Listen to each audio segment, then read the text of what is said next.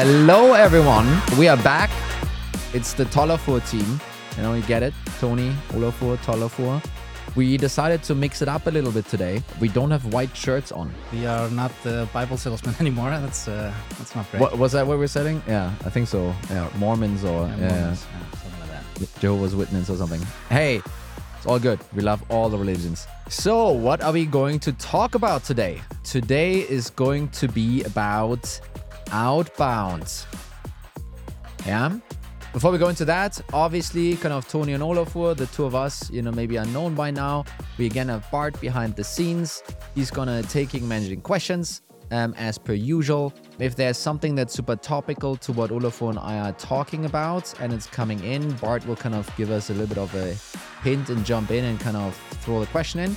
Um, other questions that you know you might not be able to place so easily, you know, we'll we'll take them then, you know, in the Q and A area. And again, we're set up for you know roughly. Uh, I think we're scoping this to be like a 50 minute uh, kind of session. I think we have. I mean, by now we were in the beginning we were worried like, oh, oh Olafur and Toni, are we going to have e- enough to talk about without outbound? Um, and uh, yes, so we could do just two hours, just rambling by ourselves. Um, it's approximately 10 hours if you and I have a conversation about it. So, you know, breaking it down into uh, a 30 minute session and then, you know, Q&A potentially uh, wasn't really big of an issue.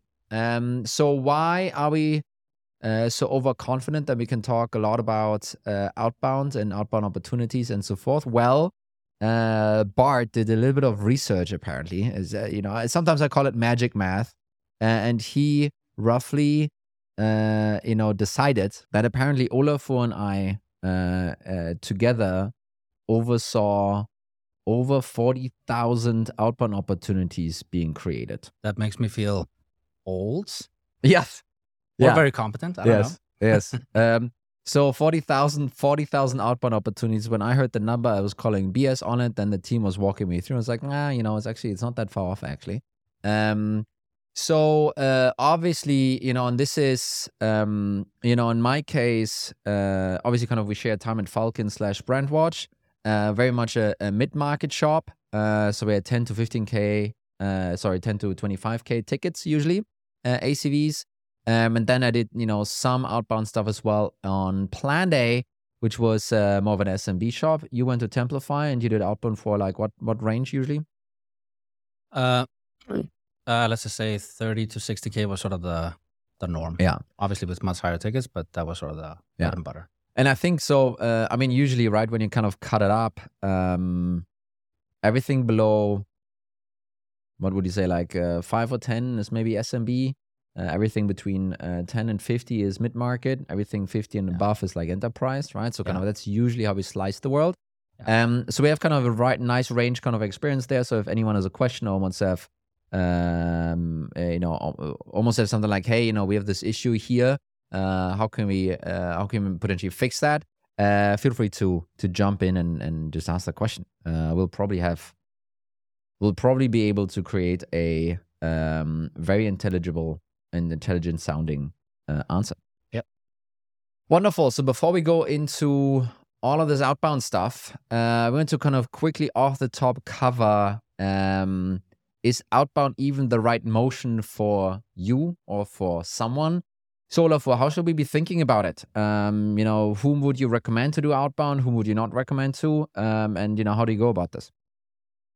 Well, I think the outbound motion is uh, to a certain degree limited to a to a degree, right? There's only so many opportunities that an outbound SDR can book, and that really means that your ACV or your average contract value uh, will, to some degree, dictate sort of how many opportunities you can ultimately create. There is a limit to it, and well, I've done some math on kind of the cost of it as, as well, and there is sort of a breaking point for me where it's i typically say that if you're at six to eight you're probably below where it's uh, you know profitable if you will to to do outbound Mm. but really at the 10k acv mark that's where it's sort of everything above that i think it's applicable for, Yeah. for outbound And I think just to kind of also put this into perspective, um, if you are in New York City, if you're in in the Bay Area, uh, and you're paying SDRs like 100, 120,000 dollars uh, a year, uh, 10k is also not your number. Uh, I think you will be looking at 20k and up and so forth.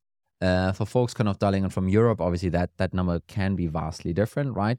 It's really uh, also very much dependent on the labor cost, so to speak. So how much do you need to pay an SDR, um, and then what can you expect coming out of that role? Um, you know, converting to how much money for this to kind of check out in the end, right? Yeah.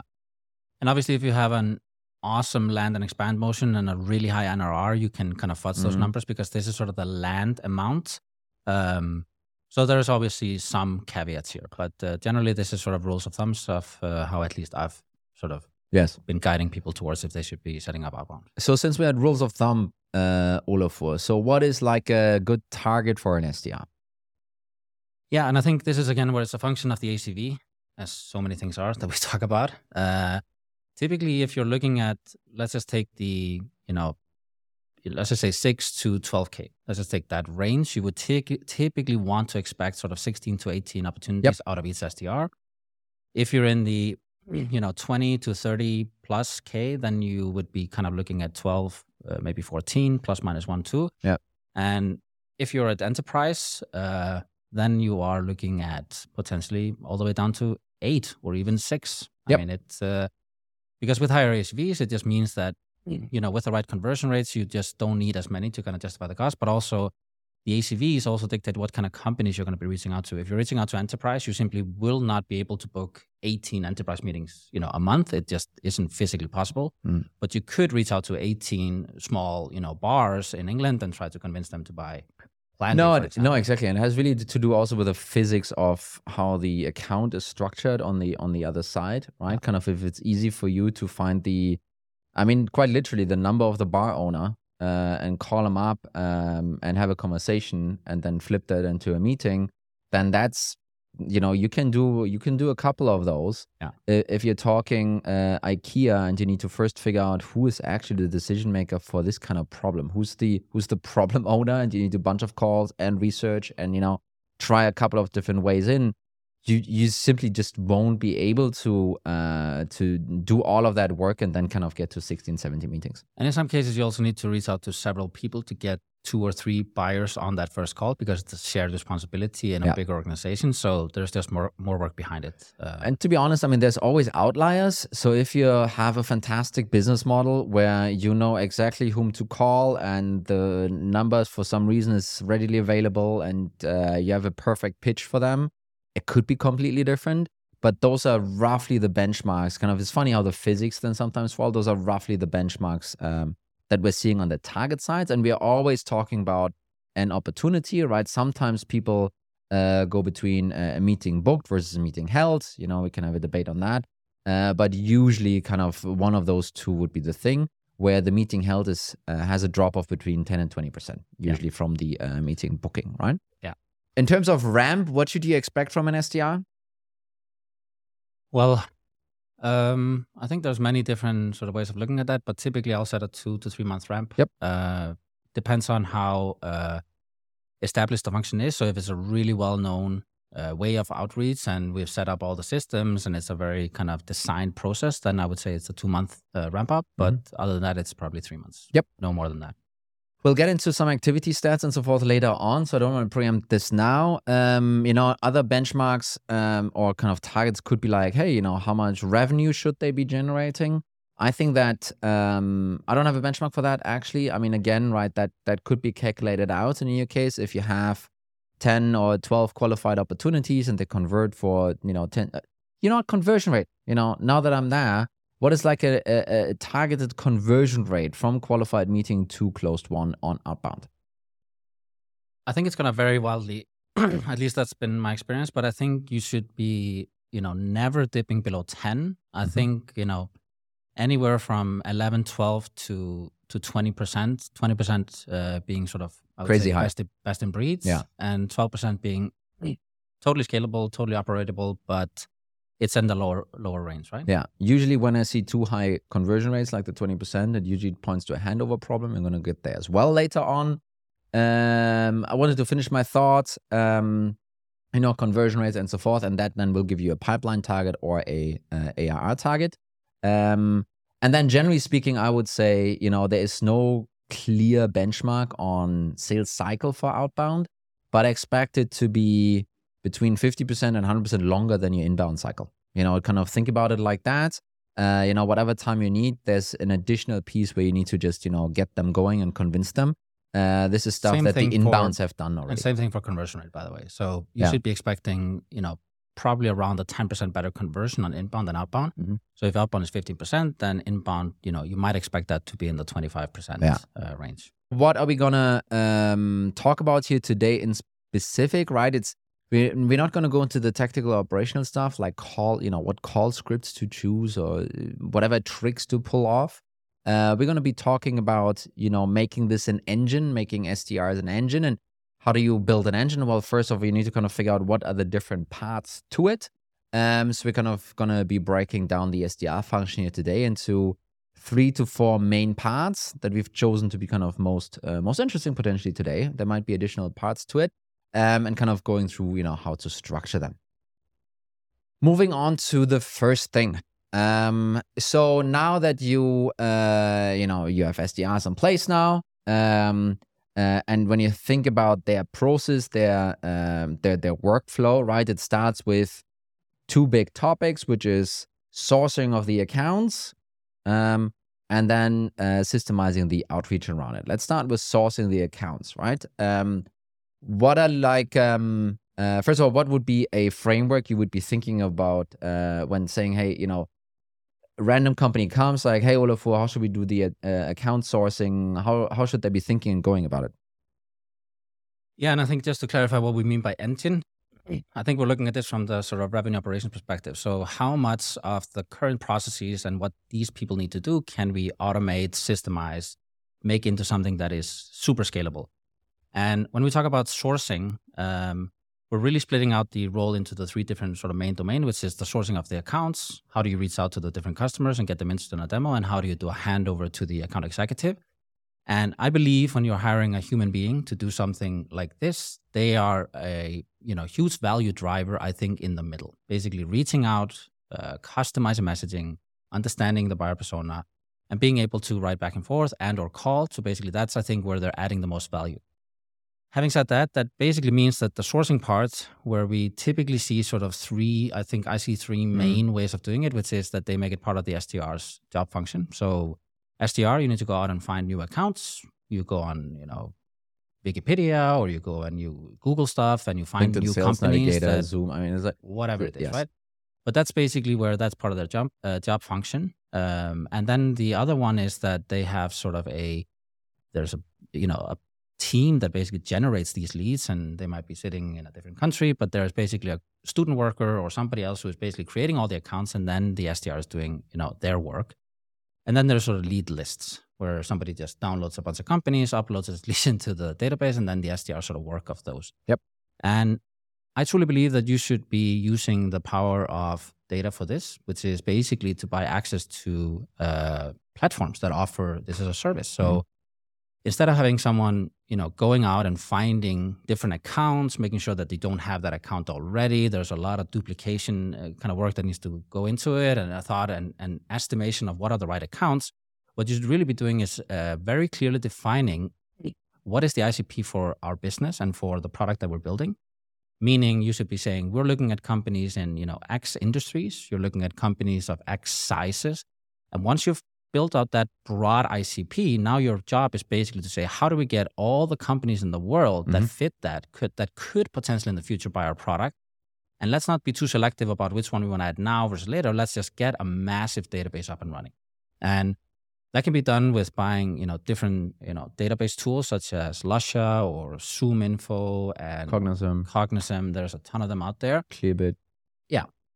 And then what I typically do is that I would basically go out and procure such a tool and then basically create that account list in the CRM so that the effort of finding companies, which companies should we be reaching out to, that is sort of a solved problem. Yeah. So now Um, you have all of these, you know, accounts in there. Um, it might be tens of thousands, for example. Yep. Uh, what do you do next? Yeah, I think to your point, usually it ends up being 80 to 100 plus thousand accounts. That's usually what, well, what I've built in my past. And then you kind of get into the problem of, well, how do I guide the SDRs as to which account they should be reaching out to first? Because uh, not all of those companies in the ICP will have the same fit to your product. just because they're in the range. There is sort of a core ICP, and then you can you can see how it gets diluted the further you define it, right? And that's where I have always tried to do some kind of account scoring. Um, what is account scoring? It's basically trying to look at the data that you have in your current sales, understanding what are the uh, what are the type of accounts that convert the best, what are the type of accounts that have the highest ACVs, where are we get getting the best booking rates, if you will, and then you can. So, for example, uh, that could be, um, hey, we've seen in our customer data that uh, autom- no, automotive maybe kind of is not the right thing, but you know, mid market in this region, you know, this size, and these five is industries is is going splendidly. Uh, so they would get the highest uh, ranking, so to speak, right? I think you Yeah. can use you know all kinds of smart stuff in order to figure this out. But essentially, you're uh, taking those ninety thousand accounts, and you want to have a way to click sort and have you know the one that should be called first at the at the top, and the one that should maybe never get called in the bottom, right? Yeah, it's a it's a low hanging fruit thing. Yeah. it's just a why go for the thing that's difficult. We're not churning through these, you know, in a random order. We're actually trying to structure it. And Mm. And I often get asked sort of how to build a great model for this, and is there even software that does it? And yes, you can do both of those. But I actually think the first step to doing this is really just sitting down with your sales leadership and uh, the commercial leaders to try to understand what do they understand from the market are the highest performing you know, Mhm. sectors, sizes, and so forth. And then you can apply a very simple A, B, C, D score. Yep. Don't get too fancy about it. And start there. And then as you, you know, start doing outreach, you'll start to see what works and then you can update those, you know, letterings and whatnot. But Yeah. that's sort of a very simplified way of doing it. So theoretically, you have those, let's just say, hundred thousand accounts. Um, you kind of focus on the A's, um, and um, you know you might come into issues either because, uh, you know, the German market might be small, and you kind of go through the A's real quick. Um, you you might then kind of get to an issue of like almost exhausting some of that stuff, right? You can either decide to go to the bees, uh, but you could also do something else, right? No, and I think yeah, that's uh, there's the one thing of like how do I get the accounts? How do I kind of rank them in the order of which we should contact them? But then there's also the whole idea about that as you're adding these accounts, you're basically already settling there that every account in the system is just a business we haven't closed yet, but we're building a long-term relationship or a strategized sort of outreach strategy where we'll be reaching out to them at certain intervals, which could be every six months, every 12 months, or whenever they indicate that they might be ready to look at a tool like this based on a call or an email that we had Yeah. with that client. So you need to create a system around it where you can put things away from the account list where you, you know, you called them last week, somebody else shouldn't be attacking that A and calling again. So you almost need to create a systemized approach to say, how do we take those out of the circulation? And that could be called, you know, a freezer box or an account pool or whatever, basically where you take them out of circulation for the time being, because those A's will basically be the top priority to call again in six or 12 months, Yep. depending on how many times a year you want to have an active outreach with the company that you're engaged I, with. so the reason why I kind of ask like this, kind of I hear this a lot is like, hey, we have these accounts, we called them all, we didn't we didn't sell much, and now what? And it's like, well, call them again. You know, it's, it's you cycle through them, you know, in a, in a, in a proper manner. Obviously, I mean, we had rules like every three months and so forth. I mean, there was some some annoyance that was coming through on the other side, but uh, quite frankly, um, closed lost accounts with closed lost ops, so previous kind of meetings booked and stuff uh massive source of new revenue kind of if if you Yeah. if you filter your uh, newly booked stuff you uh, uh so in AII you would probably see that 30% of this had a previous meeting on it and kind of you should always you should always kind of go for these things again and again Yeah. And I think this is one of the biggest mistakes I see companies doing is that they will use sort of this lead object in whatever CRM they're using. And they will dump all sorts of account and they will look at the outreach as a one time effort, Mm. which then basically means you need to upload a new list next month and next year. And it might be the same companies, but you're no longer tracking and understanding kind of what the engagement strategy for that specific company that you are reaching out to is. And you're discarding it sort of after after you've tried it, right? Yeah. So um next up, um so you know, you have now the accounts, SDRs are sitting there, they have their headsets on, you know, they're ready to go.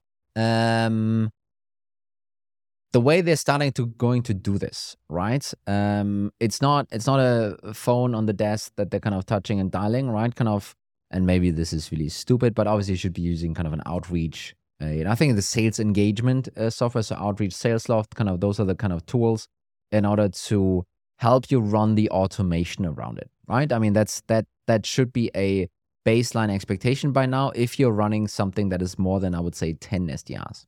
Yeah.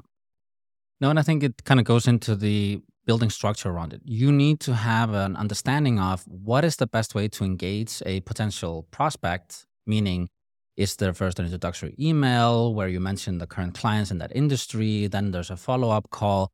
What is the best process of getting someone to agree to have a demonstration of a product? And once you've understood that through basically people doing it and learning how to do it, that's where you can also then say, well, why don't we say that we have found the way that this works best for our product and for our company, and we should standardize that across all the SDRs.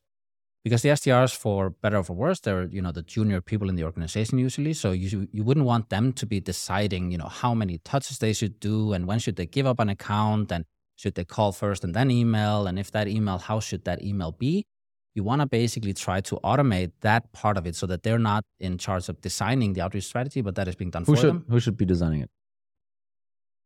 I think it should be. Uh, usually, it is somewhat of a combination of the high, most highly successful SDRs and the manager of that team who Yeah. will be setting the tone for that.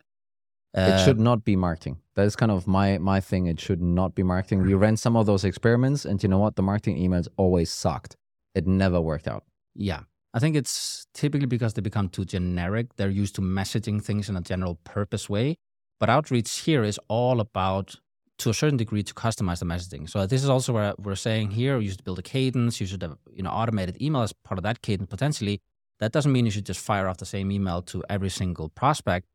The work of that person is also to change and tweak that email based on the company that's going to be receiving it and you know that's where they are adding value they're adding value through customizing the message through making a phone call Yeah. to making sure that they're following up in a timely manner so you want to fa- basically focus on that that is what they're spending you know 80% of their time on Yeah, I think one of my one of my learnings is actually, and I kind of discussed this with uh, someone that has been working at Outreach actually as a as I think their first SDR. Um, I think. Um, you know, I asked them about the ability to, uh, you know, should SDRs be customizing their own cadences, right? Not only the, uh, or Yeah. in, insert customization uh, paragraph uh, Yeah. area, but like in general.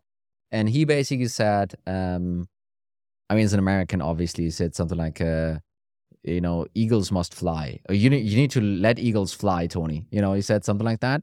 So basically, what he means, I think, well, he he clarified afterwards, but uh, you know what that you know saying means is really, well, you should have a standardized stuff in place for your eighty percent of the pack for the people that are doing okay, maybe that are not doing so well, but you know that that should be the standard expectation. Follow this specific script. The ones that are in the top, you can allow them to go off script because maybe they feel better about it or they think they're you know a master at the, the art and stuff.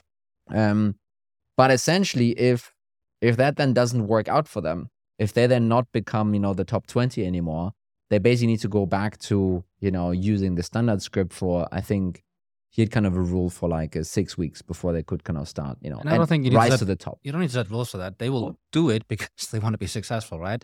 But at the same time and i've seen this many times is that the people who then are iterating on the cadences and finding something working better than what the standard is that becomes the new standard. So Yeah. this is some somewhat of a way to have this continuous improvement and you know that cadence is never holy or anything like that No. it's just the this is the latest and greatest version of our understanding but if we learn more then uh, let's change it Okay, moving on to performance management.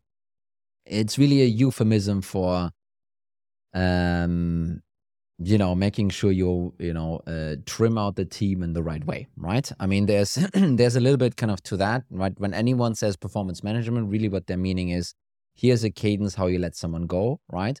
But there are a couple of other things also obviously around it. Um, so number one, let's just say um, in terms of expectations around touches and activities, right? That's Yeah. usually a hotly debated topic, right? Uh, quantity, quality. Should we be doing this? Um, before we go into the why, let's go a little bit into you know the what. So, um, what should be what should be expectations, you know, for someone um, in the SDR role in terms of you know touches or calls or whatever. Yeah, and I think now we need to just make a small stipulation here, which is that the reason to follow activities is to measure and understand effort. And there is not, as I have seen it ever in my professional career, a direct correlation between a X number of phone calls and emails that will directly translate into a meeting. So more is not automatically better. However, less can sometimes be worse. Yeah, I was about to say that. Yeah. So when you're designing these things and we're saying it, you know, if we're saying 100 activities uh, per day, let's just say that's the number we would recommend, Yeah. and that is actually the number. It doesn't mean that 200 will automatically be good. It actually means that you should basically be measuring all the SDRs for the output that they're supposed to be producing. If they are producing that, then you leave them alone because Mm. many people will get by with less touches. They have uh, fewer but higher quality touches. They have found a way that works for them to produce what they need to produce. However, on the, the people who are not performing, this is where you need to go in and see, well, is it a competency issue? Is it an effort issue? Or, you know, what might it be? So Yeah. this is basically where performance management here is to say, if they're performing, then this n- doesn't really matter all that much. But if they're not, then it's where this becomes uh, Yeah. relevant. I think, and this is really kind of the the uh, the point that you're almost making. The the inputs here, the effort is really a way for you to do root cause analysis, Yeah. right? If someone is hitting the target, um, there's no need to do a root cause analysis because apparently it's working out. Um, I mean, I've been there myself. It's like, oh, this guy hit target with only you know so many uh, activities. He can just double that, and then he would, Yeah. you know. Uh, I did that spreadsheet exercise. and was really excited, and um, you know, never worked out. Um, but basically, kind of, we're talking 100 activities. Uh, that can be split into emails, cold calls, uh, social, so LinkedIn messages, some research items for example, creating new accounts, and obviously kind of you know prospecting. Um, and uh, you know the mix somewhat can be you know up to the specific SDR. Uh, my own personal recommendation is the the one true thing that an SDR has over any any other tool that a company has in the arsenal is calling. Calling is the number one thing that separates them right? An email can be sent uh you know in a i sometimes say like well you can you can send more emails with fewer typos in it uh you know through another way than to have an sdr do it right? It's really the cold calling uh, at least from my perspective that makes a big difference here and obviously there are different you know uh, uh, flavors to that. Some people might be leaning more emailing or social uh, but cold calling should have a substantial uh, component in the 100 activities. Yeah, but I think this is also where you should let them do what they're good at. And a lot of people will be very good at social outreach, so using you know LinkedIn and other methods to kind of you know build a relationship with someone online, and then you know there might be a phone call or there might not be, but you should be fairly flexible on you know what it is you want each specific one because everyone will have different preferences, different competencies. So I'm less sort of religious about that, except for the fact that if you only do emails, then I would rather buy marketing automation software and have a machine do it rather than pay a person to sit there and do bulk emails. So, and I've seen a lot of this spraying and praying where, you know, in one case, I remember there was, you know, an SDR team and, one of the regions I was managing, they were sending out 350 emails per day. Yeah, and they were And- asking, "Can we please have more accounts?" We're we're, we're kind of we're Yeah. checking those accounts off real quick. No, but basically, your outreach is basically meaningless. Nobody responds to it. You had a conversion of those outreaches into opportunities that was basically non-existent, and this is where you're basically uh, polluting your pool. You're basically just you know not getting any utility out of it. So I would just say that allow them to do what they want, except they should not be exclusive to you know emails. That is really the one thing that I've seen backfire pretty Yep. pretty badly. So moving on from you know ex- expectations around um, you know activities and such, uh, let's go to PIPs, performance improvement plans. Um, many times, and maybe this is kind of the first takeaway here, or kind of the the don't. Um, many times, almost like a prelude prelude to being just let go, right? So Yeah. some people kind of set this up in a way where it's like. Um, um, hey, we're just checking the boxes, so we don't need to pay a penalty, you know, because of legal, you know, problems, or hey, see everyone, we're following the process, but we have already given up on you. I think that's exactly the wrong way to go about performance improvement plans. Yeah. And I think we might also have different opinions about PIPs in general. I tend to be very reserved on using that mechanism. I feel like some cases you can also let go of people without a PIP. I Mhm. think yeah, that's of course, totally totally fair. I think the one thing I would say is that PIPs should just never mirror the target that they have in their comp plan. Basically measuring output and saying if you don't get to that output, it's like a warning in a letter instead of a sales manager saying, Hey, if you don't start producing what I expect you to do and you can't plan and the way we set it up, that is a different discussion than what a PIP should be achieving. A PIP should really be measuring other factors. Basically, what are the precursors to being a successful SDR in this company? And if that is you create an X amount of accounts or you reach out to X amount of accounts and you do X amount of activities, that's a controllable aspect of their job. They mm. cannot control how many people say yes.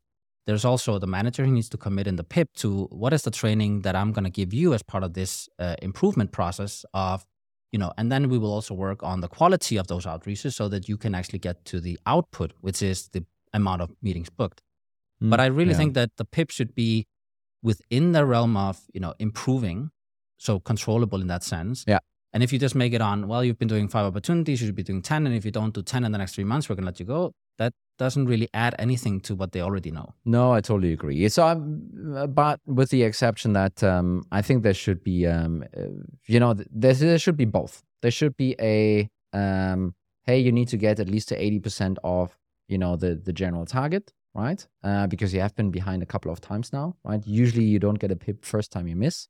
You kind of get it after a while.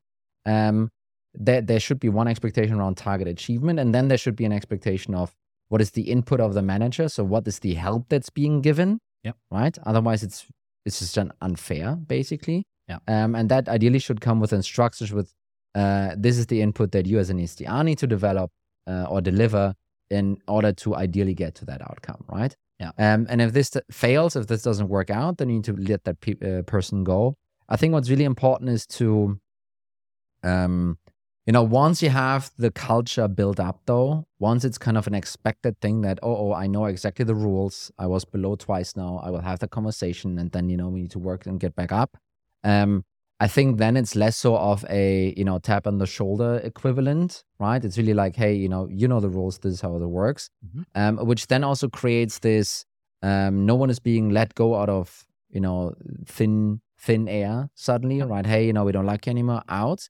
Um, but at the same time, it also creates this well, if someone is missing Pip, they kind of have to go, right? You can't then at the end be like, ah, you know what, actually, you know, let's yeah. bend the rules a little bit because then this whole thing loses its power, right? So you really need to be super careful where you where you place them, um, because uh, you need to be okay with the uh, they will not get out of this anymore, right? And I've I've seen this a couple of times with AEs actually. So AEs didn't hit target. The whole team didn't target basically. Um, and then management was well, let's give everyone a pip. Uh, the thing is, you know, they will not get to 75 or 80%. That's, you know, it's, it's not going to happen. And you need to be prepared to let the whole AE team go. And, and no one is prepared to do that anyway, right? Yeah, so it's kind of, it's, it's really important that, you know, if you put this forward, that you stick the landing on this because otherwise it's, um, uh, it's just going to be paperwork that, uh, that, you know, has no meaning. No, no, and I think this is also, you know, there's always going to be a, but he has this big deal that's going to close, uh, you know, this quarter or next quarter. So let's just wait a little bit. But you kind of need to set these things in place and be able to kind of yeah. execute on them. And the reason especially for the, PIP, the AE side, right? On the SDR yeah. side is a bit easier. Yeah, yeah, and I think you know the PIP is to help the person that is in trouble, and I think it's also to make everyone who's not on a PIP very comfortable that nobody's going to fire them until yes. they've gone through a process. It's yeah it's a you know quality of life issue for you know the whole organization. And you need to be very judicial what needs to happen before you uh, assign a pip because yeah and i've seen companies that sign pip to 50% of their of their staff and then you know half of them are gone in you know three months and you know do you want to rebuild that? And will the new people you know do you not have a systematic problem? You know that's kind of you need to be very careful with it. So generally speaking i think just kind of maybe make this clear. So mrs once uh, should have a conversation, obviously, in the one-on-one about, hey, you missed, uh, missed the second time. Uh, they uh, get on the plan, missed the third time. Uh, there might be then uh, the consequences. You can play around with how much you escalate that. Um, I actually, or we actually had a rule where, um, if so, we had like a target was twelve. If you are below, I don't know, eight for like twice, then you get a pip.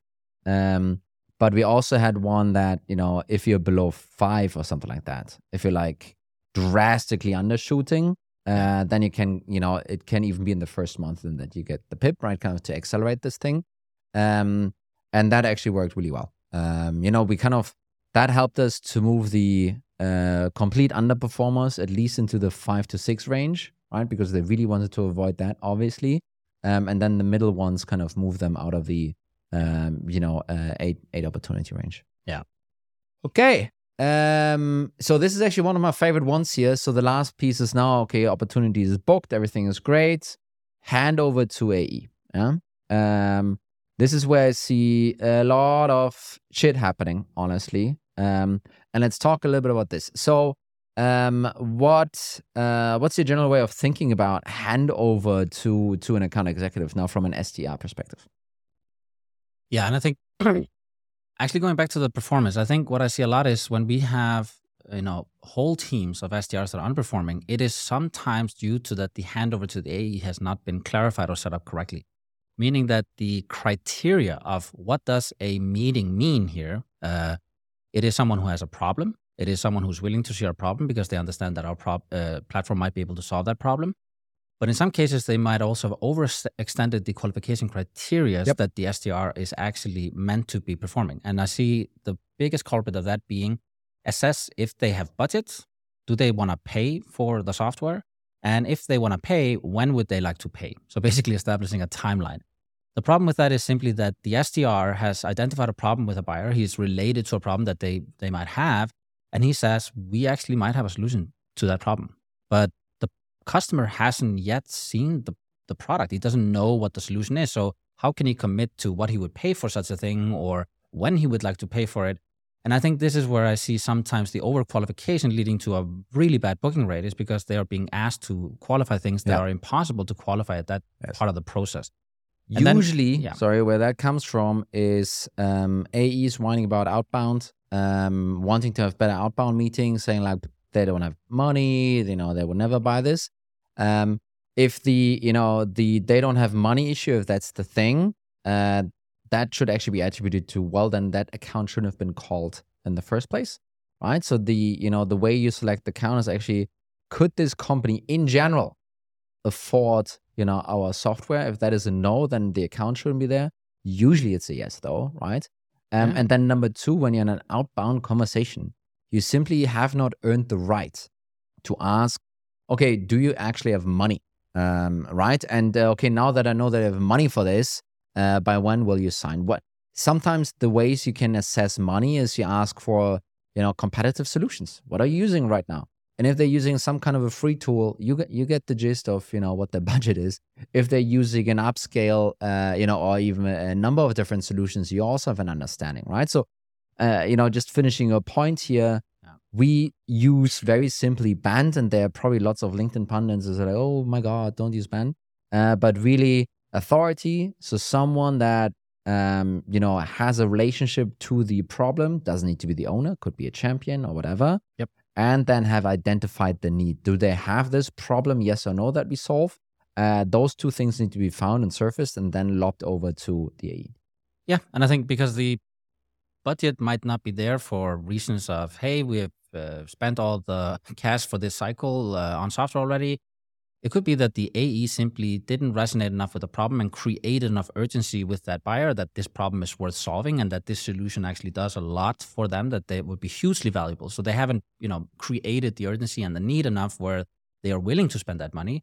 So this is what the job of the AE is really to do. And you shouldn't outsource that to an SDR because you just want to get, you know, deals that you can just progress straight to negotiations your job as a salesperson is yeah. to take them from a understanding of a problem statement and where they are and providing them with a solution and trying to create enough value that they are willing to pay for that solution. Yeah, and usually I see this in in, in organizations that uh, have been inbound and then are switching to outbound.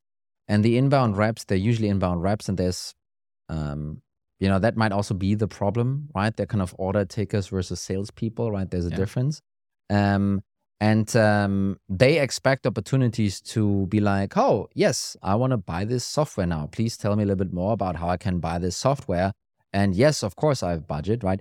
This is what they expect. Um, but in an outbound uh, opportunity, you simply cannot have the same expectation to that, right? So the that the person isn't educated, isn't ready, you know, maybe hasn't even checked out your pricing page, um, and you then still need to carry them through the sales process. Yeah, and I think at the end of the day, as we referred to in the beginning, if uh, if inbounds have a 10% higher conversion rate, that also means that outbound has a 10% worse conversion rate, and the AE should be understanding of that. you are dragging them into a buying process in outbound versus them going out proactively looking for a solution with inbound. It's mm-hmm. a completely different nature. You're catching them at an inopportune time, possibly, versus them being completely ready and maybe doing even research into alternative solutions. And that will have an impact on the conversion rate and the velocity and everything else. Nice. Let's go to quick do's and don'ts. So my tops are don't have SDRs report to AEs. I see this a lot. It's really silly. Yes, build pods, build teams, do all of that stuff if you think this is right. Might be right, by the way, but do not have a reporting relationship with the SDR's boss is the account executive. That's totally stupid.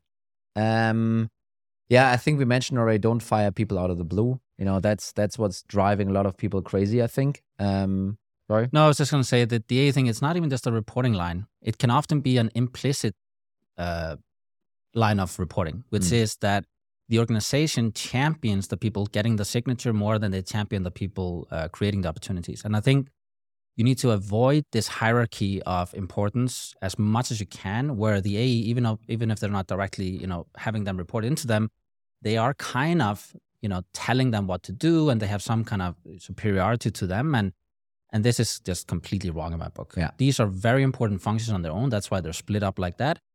Obviously, the line on the signature is, you know, paid more. That's why these people get paid more, and you know the, the expectations of what they do is more. But it doesn't mean that you create this implicit hierarchy. Yeah. And then the last big boo boo I see a lot is, um, you know, distribute inbounds to SDRs next to uh, expecting them to do outbound. Yeah. Um, I think first of all, it's totally different processes, both of these things. Um, but also it creates a little bit of a uh, let's hope for an inbound to happen, right? Kind of yeah. let's let's rather instead of picking up the phone, let's wait for the inbound to happen. And number two, you now need to create targets that include inbounds. And if they then don't hit those targets, um, they can literally blame marketing. It's like, well, marketing failed to kind of deliver the inbounds I have, so I can't go on this PIP manager. Sorry. Yeah. No, and I think if you look at it, that you might have on average 15 touches needed to book an opportunity, while on inbound you might have one or two. It's very easy to understand why the human brain would go to the easy pickings here. Um, but I think actually one of the reasons why this is also very problematic, and I, I, I, this is something I see a lot, which is that there is some kind of merit, not meritocracy, but actually fairness principle being applied to it, which is that we will take all the inbounds that come in and round robin them across all the SDRs because that's the only fair thing to do well, you fundamentally need to understand what is the cost of every single inbound you're creating. And this will often be in the thousands of dollars. And when you then round robin, it means that they are doing whatever activity they're doing, they're in whatever meeting they're supposed to be in. And they might then see that that, you know, inbound that got uh, distributed to them, they might see it, you know, four hours after it came in. And then they'll call them. And this buyer has now moved off the website. They've done their competitive research. And the three companies that called them, they're going to do demos with. And they're already moved on with their life. This is where you should actually, if you have enough volume, you should have a dedicated function because this is so, so difficult for outbound people to do is to do this context switching. When am I doing, you know, presenting someone with, hey, many companies in your industry have this problem versus, hey, you reached out. What are the problem you're trying to solve? It's more of a discovery process than it is a reaching out and convincing something yep. process. We could talk about this also another half an hour, I think. Um, but let's. Uh, um, uh, I tried to kind of manage this through the last couple of pieces a little bit faster here. I hope no one caught on to that. Um, we actually have some questions lined up, Bart. We do. Hopefully, you can hear me here. Uh, we have a couple questions in from. Uh, hopefully, I'm getting the your first name right. Uh, Ulari. I'm actually going to bring him up uh to chat. Wow, fantastic. Ulari. Yes. Can you hear me? Yeah. Hey. Nice to meet you. Nice to meet Wonderful. you. Nice to be following uh, your conversation along and, and the last piece on the SDRs and AEs. It's uh, quite interesting. Uh, uh yeah, some kind of hierarchy there. Uh, but you know, looking looking at how important the function is, and uh, and it's it's it's interesting that the you know as juniors, usually as junior SDRs, if they get on the call with uh, with a VP, they don't have that kind of gravitas. And then how do you expect them to qualify so far, right? Uh, the, the, prospect, they might, you know, the prospect might be wanting to talk to uh, already someone who, you know, can, they can go into the deal with at that point. But um, my question I, I put up there a while ago was actually regarding closing rate. Mm. So uh, let's say, when do you start counting that? Is it when the meeting is held and then you said it's 12 to 20% uh, to close one, or, or is it, uh, you know, when you pass the quality, um, certain qualification criteria and then you're saying it's 12 to 20 uh, like Yep. as a standard? Good Yeah. question. we're we were talking about this uh, at the original booking. So someone has expressed that they yes identify the problem that SDR uh, reached out about, and they would be interested in seeing a product, aka a demonstration, uh, if they can actually solve that problem. And if you then want to you know figure out what the meeting held you know criteria it's that the demo was performed, they saw the product, and then there's a different conversion rate, which you can typically just discount by 15%. Usually it's around 85% uh, show rate. So you can interpret those numbers, uh, but from it's from the original booking predominantly. Mhm. And I think just touching on some of the things you were alluding to in your first comment, which was the you know where does the VP and who does the VP want to engage with? I think this is where you might also then consider if you should have the SDRs reach out to that level of a buyer persona. Basically, you know, is it appropriate for the SDR to reach out to that persona, or should they be reaching out to the lower level of person in that company who would then be relating it to the VP who might then show up for the demo. And the other way to look at that would also be to say, if you really believe that to be true, then you should also create, uh, you know, that engagement with the AE already. So the AE would get maybe the top end of the spectrum of accounts that exist. Let's just call them the, you know, high enterprise with the high end decision makers. And then you would actually say if they are the only ones that this buyer would relate to, then you should have them reach out and then have you know self prospecting and so on and so forth. Uh, but that's uh, that's no, I think I think. SDRs can reach out to VPs. Uh, the same with kind of C level. It's obviously different and creates you know a different kind of learning path. But um, um, I've seen I've seen this work out a lot actually. Uh, yeah. So it's and the thing is, if you then kind of reach out to the layer below, um, you're creating another conversion step, right? You might have an easier time getting the meeting, yes, uh, but it will take a hit on your conversion rate eventually. Yeah, right? but I think with, and maybe this is where my enterprise experience comes in. It, it sometimes is not appropriate to have a 27 year old reach out to a VP in a you know 10,000 people company. That is where this leveling is potentially off. At least sort of, I can I can see that being sort of problematic. Yeah. Sometimes, yeah. Interesting. Thanks for the thanks for the question. Yeah, awesome. Uh, nice. So there is Actually, I believe Larry has a, a second question. Oh, as well. sorry, sorry, yeah, sorry, if sorry. nobody else is, if nobody else. Yeah, let's go. Let's go. Yeah, yeah. Yeah. So uh, you mentioned about uploading like 10 to 100,000 accounts basically in the database. Uh, um, so my question was, uh, how would that work in a sense if you're maybe earlier stage and, and you're, you're learning as you go about your ICP, then, and wouldn't that be just kind of congesting the uh, pipeline, the database, like, uh, as, as, Yeah. how, how would you go about that Mhm. in the space? No, and I think at whatever stage you're at, I think you will always have built the product for a certain type of user persona and a cert that works in a certain type of company. So I think when I say the hundred thousand, this is in a in a company that has you know reached scale. Uh, they have a larger understanding. They might have multiple buyer personas with multiple different company types. If you have a very well defined, you know, ICP for where you are now, that's where you should start out with that, and then increase that database uh, as you learn more. So I would say in that sense, you would start being really specific then and actually not uploading 100,000 accounts, but maybe 10,000 instead. But Yeah, I There mean, is somewhat of a sometimes, journey that sometimes I on. think about it as you have this whole SAM, SOM, SAM, TAM, SAM, SOM, SAM, SAM, SAM. whatever, and then ICP in the middle, right? And then you know, um, and um, uh, you know, your your account set will be a slice through some of these things actually, right? And you can, I think you should start building it out when you start building it out, and once you then uh, really want to scale it, I think then you would flip to the okay, we're going to now set up a database, we're going to get it from here, we're going to rank this whole thing. Again, right? Think about this more as, um, uh, you know, before you get fully started with SDRs, uh, you might not need to do that actually. You want to kind of hire maybe four SDRs to check out, hey, does this outbound thing actually work?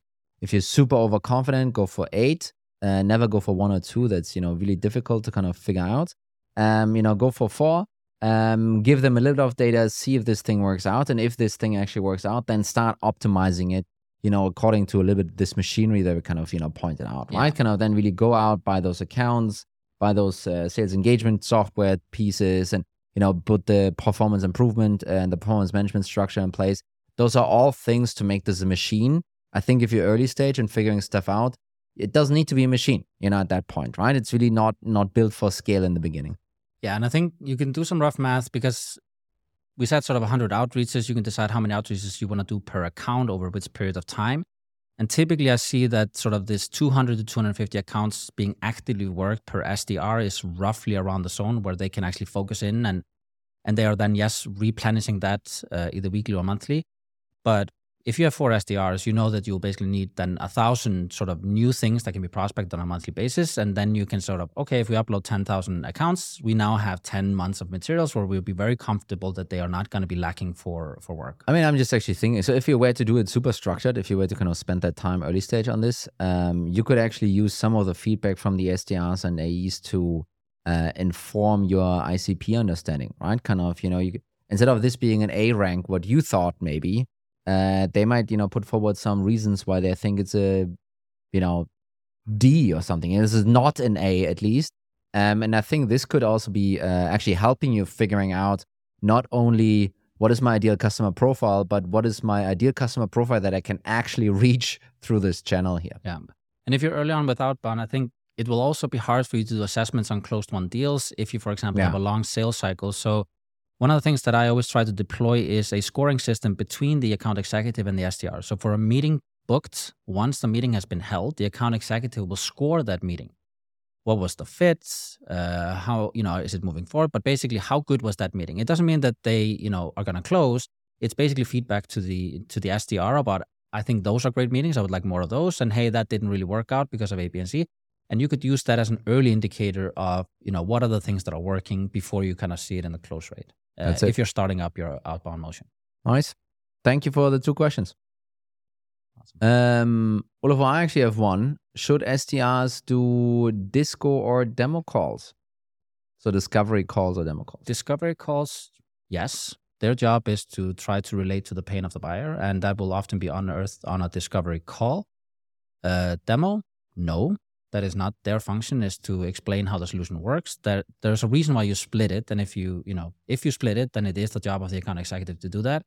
So I've just been very stringent on that. That that is just how it works. Um, some companies sort of have the AEs and the SDR do the discovery calls together. And, you know, I think that can be appropriate early stage. But if you get to the understanding of what are we trying to discover, what are the pains that should be tapping into, then you want to teach the SDRs how to do that ideally. I would not let them do the disco. You would not let them do disco? No. It's part of the it's part of the actual sales process, right? This is where you kind of dig into a pain. That's where you build this out. That's not super easy to just teach and kind of do. Um, and that's also usually where you start smelling where potentially the the money is, right? And kind of also smelling the the next way in. It's not like that the the AE's job is to demo, right? Which then is the next step in kind of that that process. The AE's job is to figure out, you know, what the what the problems, how to solve for it, and and how how painful it is, and ideally work on making it even more painful. The demo is then just proving, oh, see, there are the two things that we discussed that are really important to you. We can actually solve them like such and such. Yeah, and I think we just see it differently maybe on this sort of I think of a disco call as something very short. You're confirming that either whatever you were talking over email about or you were talking on LinkedIn about or you cold call them and you you know didn't Yeah, have time okay. to go through it all. Yeah, yeah. It's really just making sure that you have assessed sort of the problem uh, adequately so that when the AE gets it, he can basically go through and reconfirm the pain Yeah. and obviously identify more pains because part of the whatever sales process you have, you know, MEDDIC or MEDDPICC or whatever it is, it will always include uh, discovery. Yeah. For sure. Nice. Um, I think we're gonna uh, wrap it. Actually, uh, thank you everyone for being here. Uh, thank you for you know the two questions from the wonderful person that a name I forgot. Um, and uh, uh, see you next week. We're gonna be talking about uh, agile GTM execution. Three wonderful words combined. I'm very much looking forward to that one. Have a good one. Bye bye. Thanks, everybody.